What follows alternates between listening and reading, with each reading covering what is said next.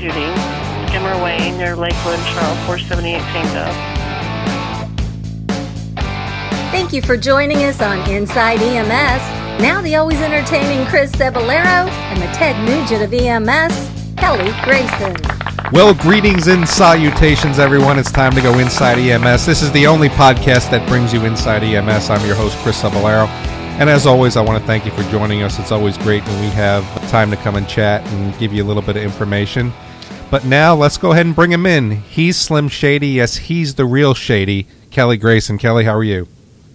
I'm fine, man. That's the first time I've ever been called the real Slim Shady. You are the real Slim Shady, the Ted Nugent of E M S right here. I don't even know what to call you anymore. There's just there's just so many, so many names we could use. And, just, and there's some bad ones, too, that we could use. Just call me anything but late for dinner. That's right, as long as we can get going with that. So Mardi Gras, Louisiana, did you get to go down to New Orleans, or how'd you spend oh, no, Mardi no, no. Gras? I, I I don't I don't do the New Orleans Mardi Gras. That's too big, too many crowds, too many ignorant people. Um, I much prefer uh, traditional Cajun Mardi Gras, uh, where they all dress in uh, outfits that, that they're very brightly colored, hooded robes and that sort of thing, and they they canter through town on horseback, uh, entertaining the populace and, and uh, begging for ingredients for the community gumbo. So uh, the um, the Courier de Mardi Gras, the the big traditional Mardi Gras parade was in Mamou uh, on Fat Tuesday that morning, and uh, it's always a big, it's always a blast to see uh, see the Cajuns really whooping it up the way it was meant to be done. Interesting. You know, one of the things that I can go out on a limb here is I, I would say that there was probably no alcohol involved in this event for you. Oh, yeah, no, that that would be a very big... Would, it, would, I, would I be wrong? Would I be wrong? Very big, very thin oh, limb. God, I hate uh, that. But, I hate but that. But not enough that, uh, not so much that uh, I, I didn't have someone designated to drive me home. Very but, good. But uh, I probably was not near as intoxicated as many of the uh, city fathers on the Mardi Gras ride. That's, that's kind of a tradition as well. That sounds like fun, man. Uh, next year I'll have to come down there. We'll have to experience it. But let's go ahead and do what we do. Yeah. So, so the first news story, what do you got for us? This is revisiting a topic um, uh, from Glendale, Arizona. Talked uh, uh, a while back about uh, Glendale, Arizona Fire Department uh, firefighters physically assaulting a patient. The uh, video went viral on the web. A lot of people opined on it, myself and, and you included, saying that the uh, the actions of the firefighters were overboard, and uh, internal investigation uh, determined that a pair of those firefighters used excessive force and violated city and department policies when they punched and cursed at the patient during that call back in October.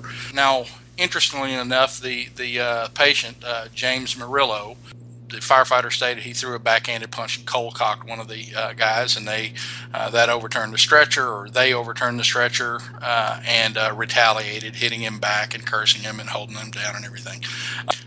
Uh, I opined at the time that, you know, uh, the guy was supposedly postictal from a seizure, and when you're postictal from a seizure, you really don't have control or awareness of what you're doing. But uh, according to reports, uh, Mister Murillo stated that he was looking for a fight and wanted to harm the firefighter so they wouldn't take him to the hospital. So uh, apparently Mister Murillo was not postictal. He was just a prick. But we, but that doesn't change the fact that, uh, you know, we as providers need to be uh, above retaliation, and that's what occurred in this place. And uh, these two firefighters were uh, suspended uh, or placed on administrative leave and reassigned. Um, so, yeah, it looks like the city did uh, did determine that they, uh, they they went a little overboard in their reaction to this combative patient.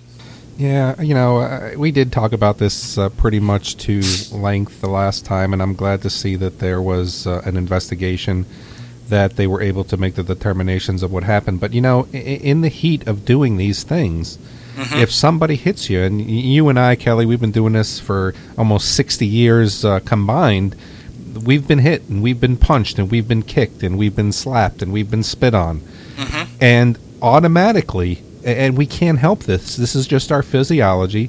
Automatically, we get fight or flight, and we get defensive, and we may, you know, grab them a little bit harder. We may push them down a little bit harder. And a lot of times, it, it's it's it is human nature. We do have to be able to try to control that. But anytime someone is punched or kicked or hurt, and we're not trained to deal with that, there's going to be a reaction. We just have to remember that, you know, in situations, did they need to curse? Did they need to, to punch him in the face? You know, certainly not. But we do have to realize that in the heat of a call, and somebody, you know, hits you or attacks you, your first response is going to be to defend yourself, and that's going to be to the best of your ability. Well, and, and, uh, I, and I understand, and I understand that, and I, I, I, I agree with what you're saying. But at, by the same token, we are professional responders, and we work in a lot of situations where uh, they're volatile, and and uh, you know. Um, We're trained to master that fight or flight reflex and to to to behave rationally despite We're, how uh, we how are we trained how are we trained to to, to react to that. We're not well, trained for that. Any fight or flight reflex. I'm not talking about just. I'm not talking about responding to uh, uh, to physical assaults. Although it, it, I would think that they uh, they could definitely use some training in that regard um, uh, on how to respond appropriately. But we're trained to master that adrenaline rush and that fight or flight reflex. You know, that, that that's something that you, you learn to do as an, uh, an emergency responder is, is to, uh, you know, overcome your emotions and, and think rationally and calmly uh, in a crisis. That that's part of our job description. Uh, and the fact that they didn't in this case, um, you know, doesn't speak well for them, but I'm glad that the uh, city um, held them accountable, and uh, hopefully they can all, you know, they've learned their lesson, they can move on from this and, and uh, adopt their practice uh, in the future. Right. You know, and one of the things that you and I have uh, been a fan of, you know, Kip Teitsort yes. uh, does his, uh, you know, his class, his defense class for E M S, and, you know, ex-off police officer and martial artist. And he developed a, uh, a a great course for us in E M S that we're able to, uh, you know, get out of those situations if we need to. And, you know, I think, you know, th- his course really needs to be a staple in every single e- EMT and paramedic course in the United States, because it, it's not, you know, we're hearing about it more and more of, of, of E M Ts and paramedics and firefighters getting assaulted and getting punched and getting hurt. And uh, getting killed, and we've got, you know, it's not what we're there for, man. We're there to give no. compassion, um, but we still got to be able to make sure we get home at the end of the night, and, and I just worry about that of our folks.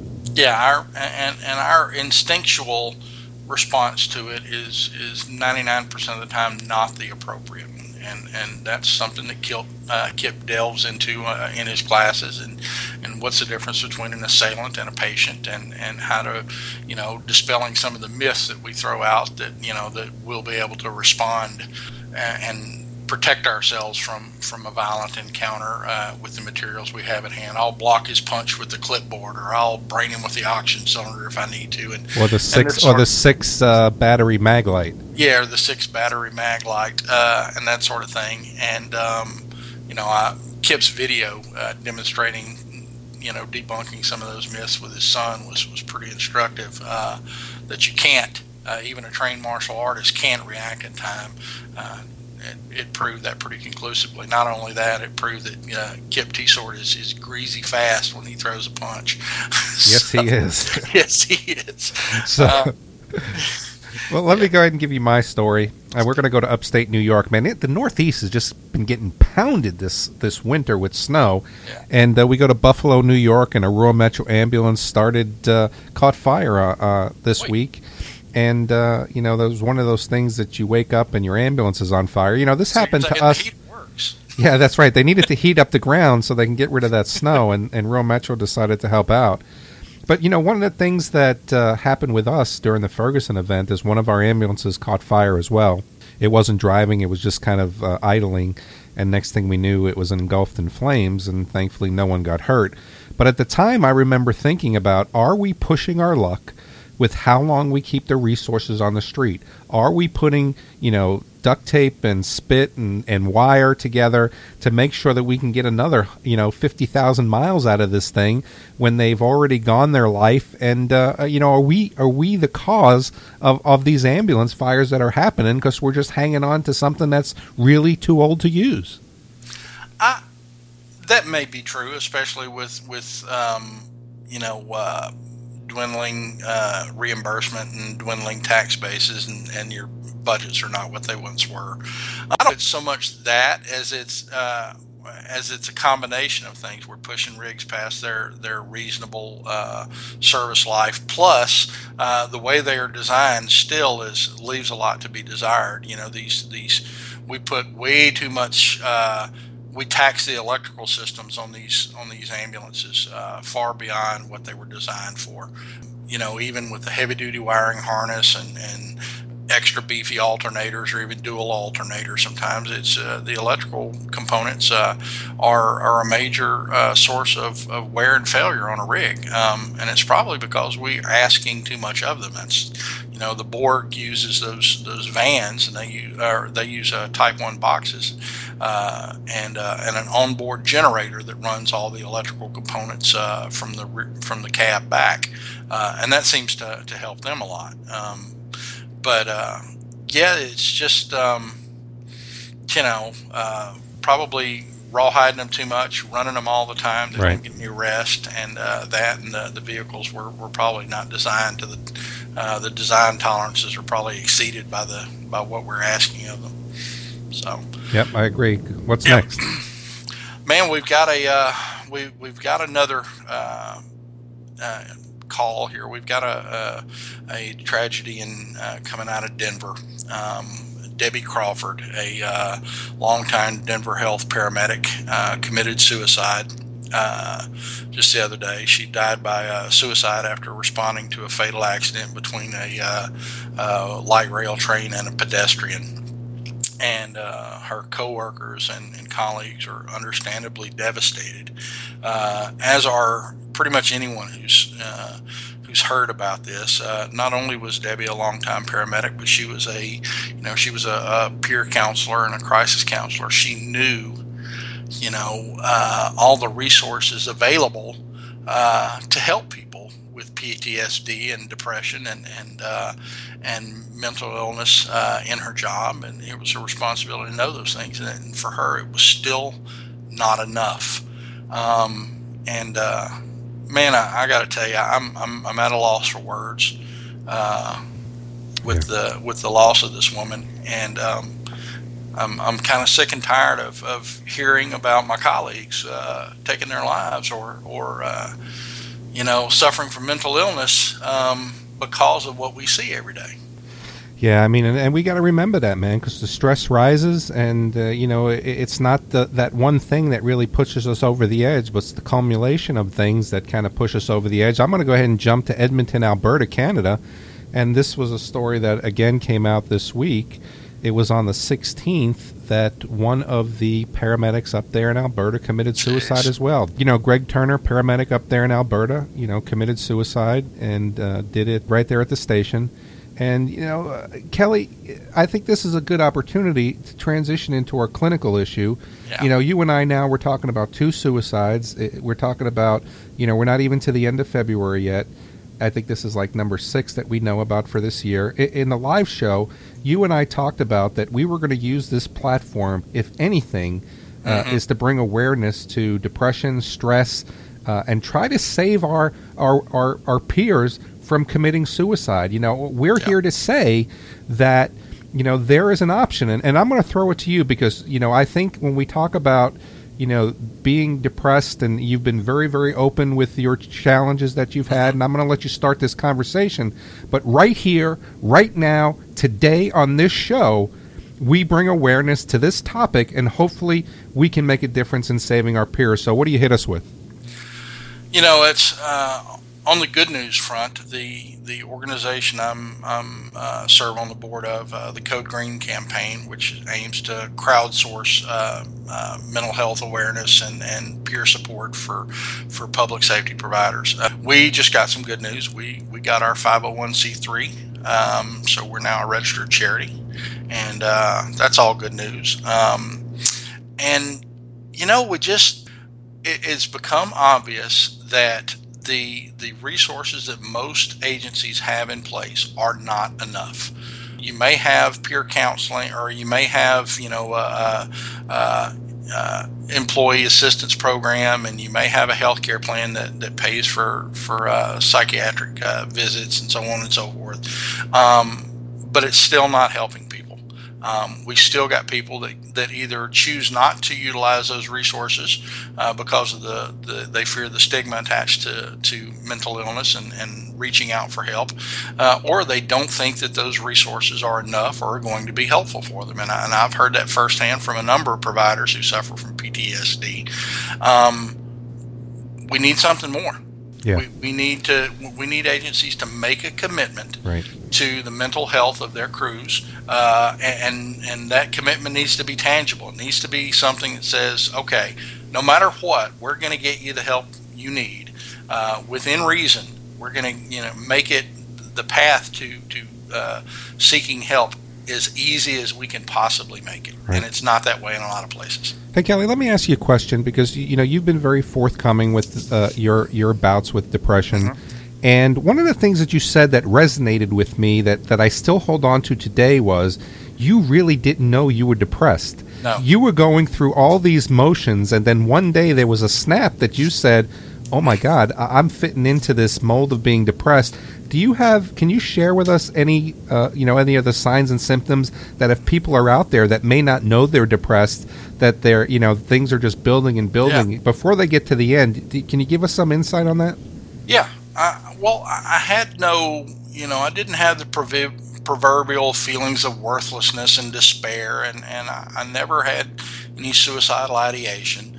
Uh, I just had no spark. Yeah, but how far away were them? Were they for you? You know, uh, where, where were you in that mix? Well, I'm I'm I'm far too narcissistic to kill myself, uh, or maybe not narcissistic enough, depending on your outlook. But uh, I, I that was never even remotely entertained. Um, what I did was just withdraw from life.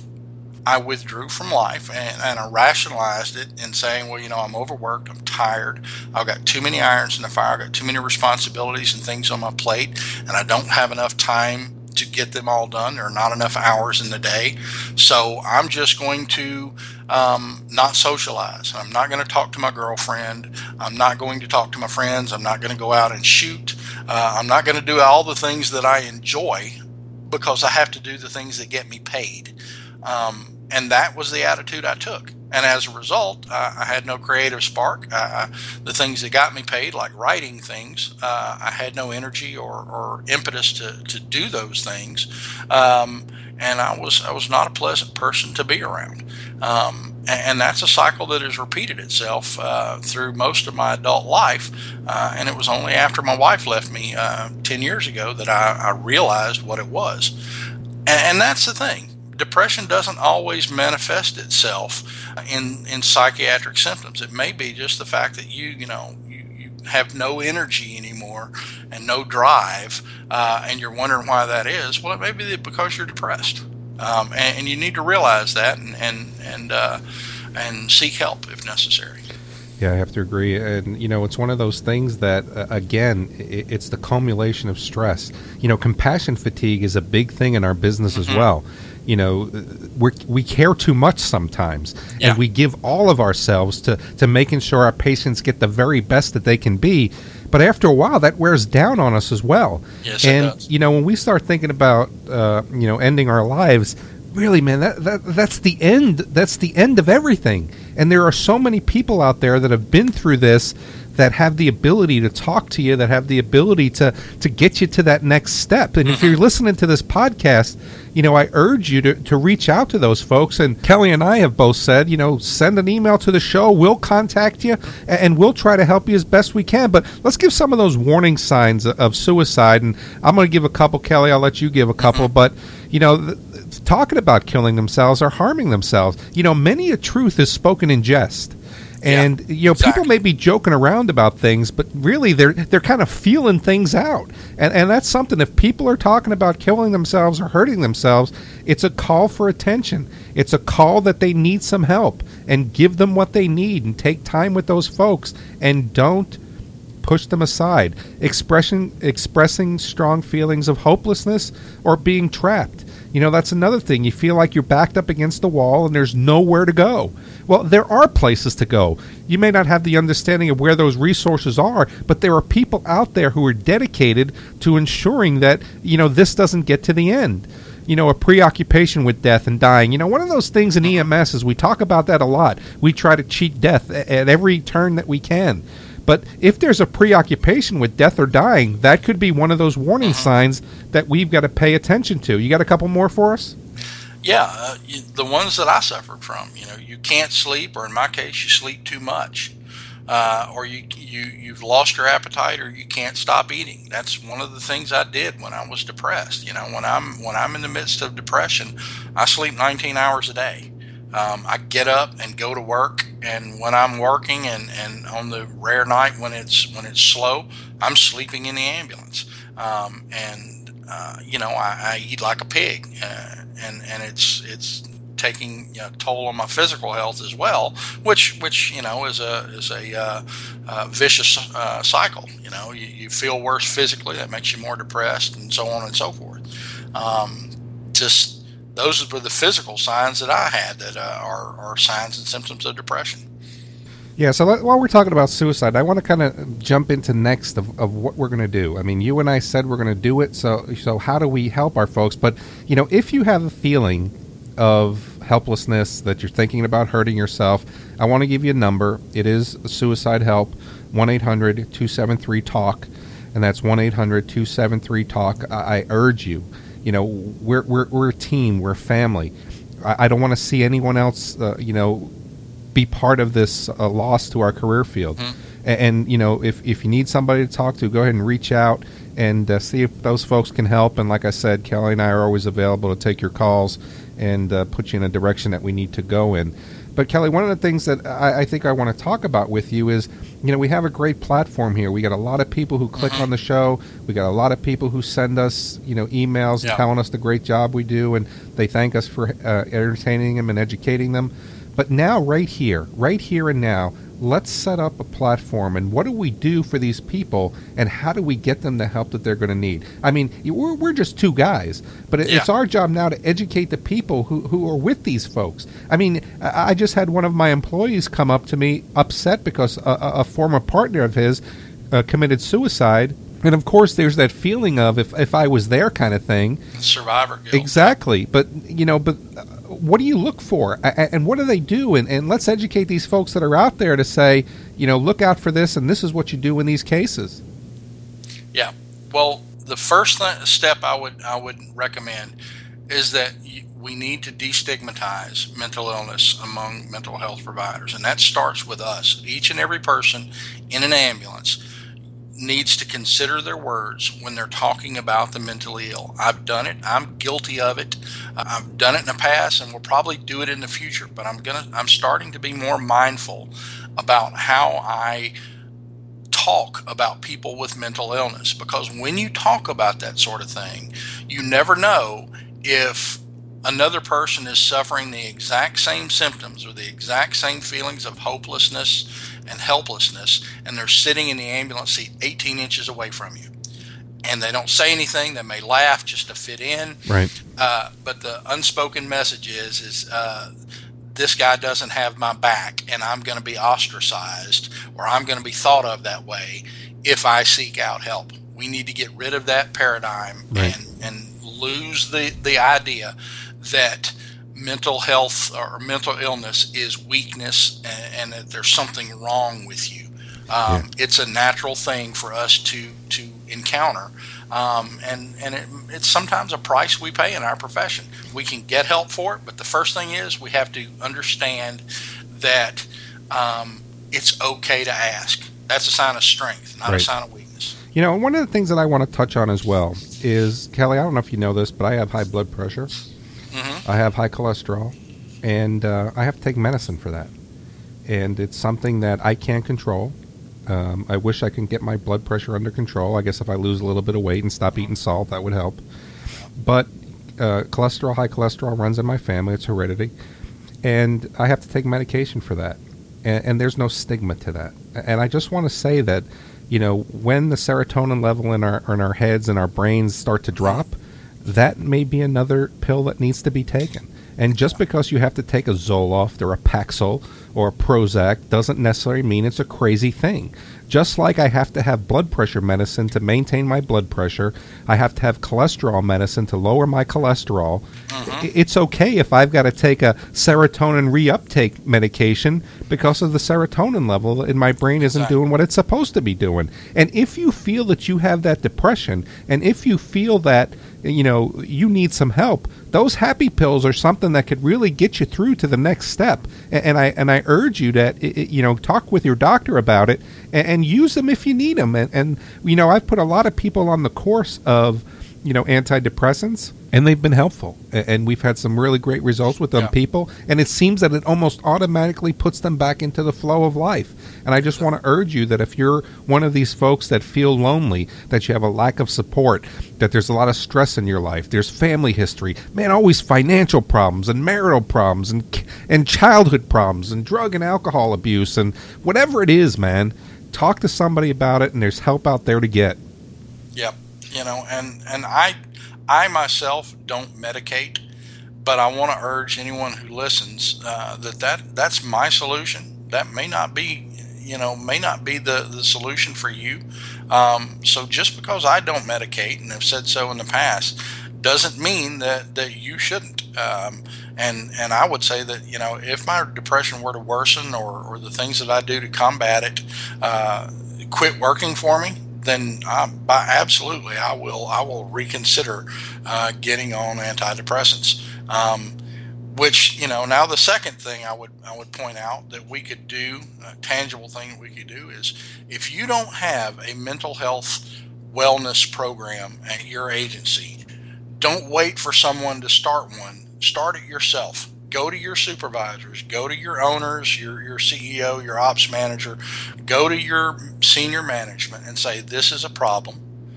We have this. We need some sort of network uh, to backstop what we don't have through our insurance and our E A P. Um, that's probably one of the most effective things we can do, is put some meat Uh, behind our words uh, about destigmatizing mental illness, and form a peer support network at your agency. Um, you know, there there are campaigns out there that support this sort of thing, and will will help you help point you in the right direction, get you uh, point you where you can get some peer support training. Um, there's of course the Code Green campaign, which I which I'm very proud of. Yeah, and, give give and, me information on that. How can I get in touch with those guys at Code Green? Uh, it's uh, the code green campaign dot org. Um, look it up and make sure we got the website right here. Um, and also, they got a Facebook page. Get on their got Facebook, a Facebook page. page. Yeah. Um, and, you know, there there are others out there. There uh, and it doesn't have to be Code Green. It can be any one of the others out there. There's another campaign out there called I've Got Your Back, and, and it speaks eloquent to it, eloquently to exactly what we're aiming for. Um, you got to have the back of your partner. You've got them. You got their back physically. You need to have their back emotionally as well. Know that, you know, there there's things that you can you can tell your partner that you wouldn't tell your priest. Well, we need to live up to that and, and form a formal network at your agency uh, to uh, to serve in that in that manner. Right, I'm with you one hundred percent, Kelly. Looks like we got a clinical issue here. It's not yes, a clinical yes, issue, do. But it's a life or death issue for our career field. And and uh, you know, I urge folks that are out there, reach out to somebody. You're not alone. You know, we're sitting here saying we're here for you. And we're just two guys. There are other yeah. people out there that would give whatever they needed to give for you to make sure that you don't end up to be a statistic. You're too important to our career field. You're too important to the people who love you. And there are people that love you that you may not even know about. But right. it, it's not despair. It, it's just, what do I need? And I don't know where to find it. And uh, I got to tell you, Kelly, uh, you know, I, I'm proud to pick up this gauntlet And, yeah. and to run with this. And this isn't going to be the first time we talk about it. And I'll echo your comments, Chris. Uh, despair should never be allowed to whisper in a friend's ear without a contrary voice to, to give the lie to what it, what depression tells us. So you got to be that, that contrary voice to, to point out to the people in depression that, that it's not all that bad. Uh, there is light at the end of the tunnel, and that light is not a train. Um, one thing I've discovered is that, you know, one of the things that really helps with my depression is talking about it and helping other people. you, one of the, the major symptoms of depression is, you know, this feeling of hopelessness and, and lack of purpose. Well, this is a this is a purpose I have I, I have uh, uh, undertaken. Uh, this is my purpose now, is to to shine a light on depression and to get my colleagues the help that they can uh, the help that they need. Maybe your purpose as well. So reach out, uh, reach out for help, reach out to provide help. Um, and guys, thanks for tuning in to Inside E M S. As always, my co-host Chris Cebollero and I thank you for uh, listening in. And if you have questions, comments, concerns, email us at the show at E M S one dot com, and we'll catch you next week.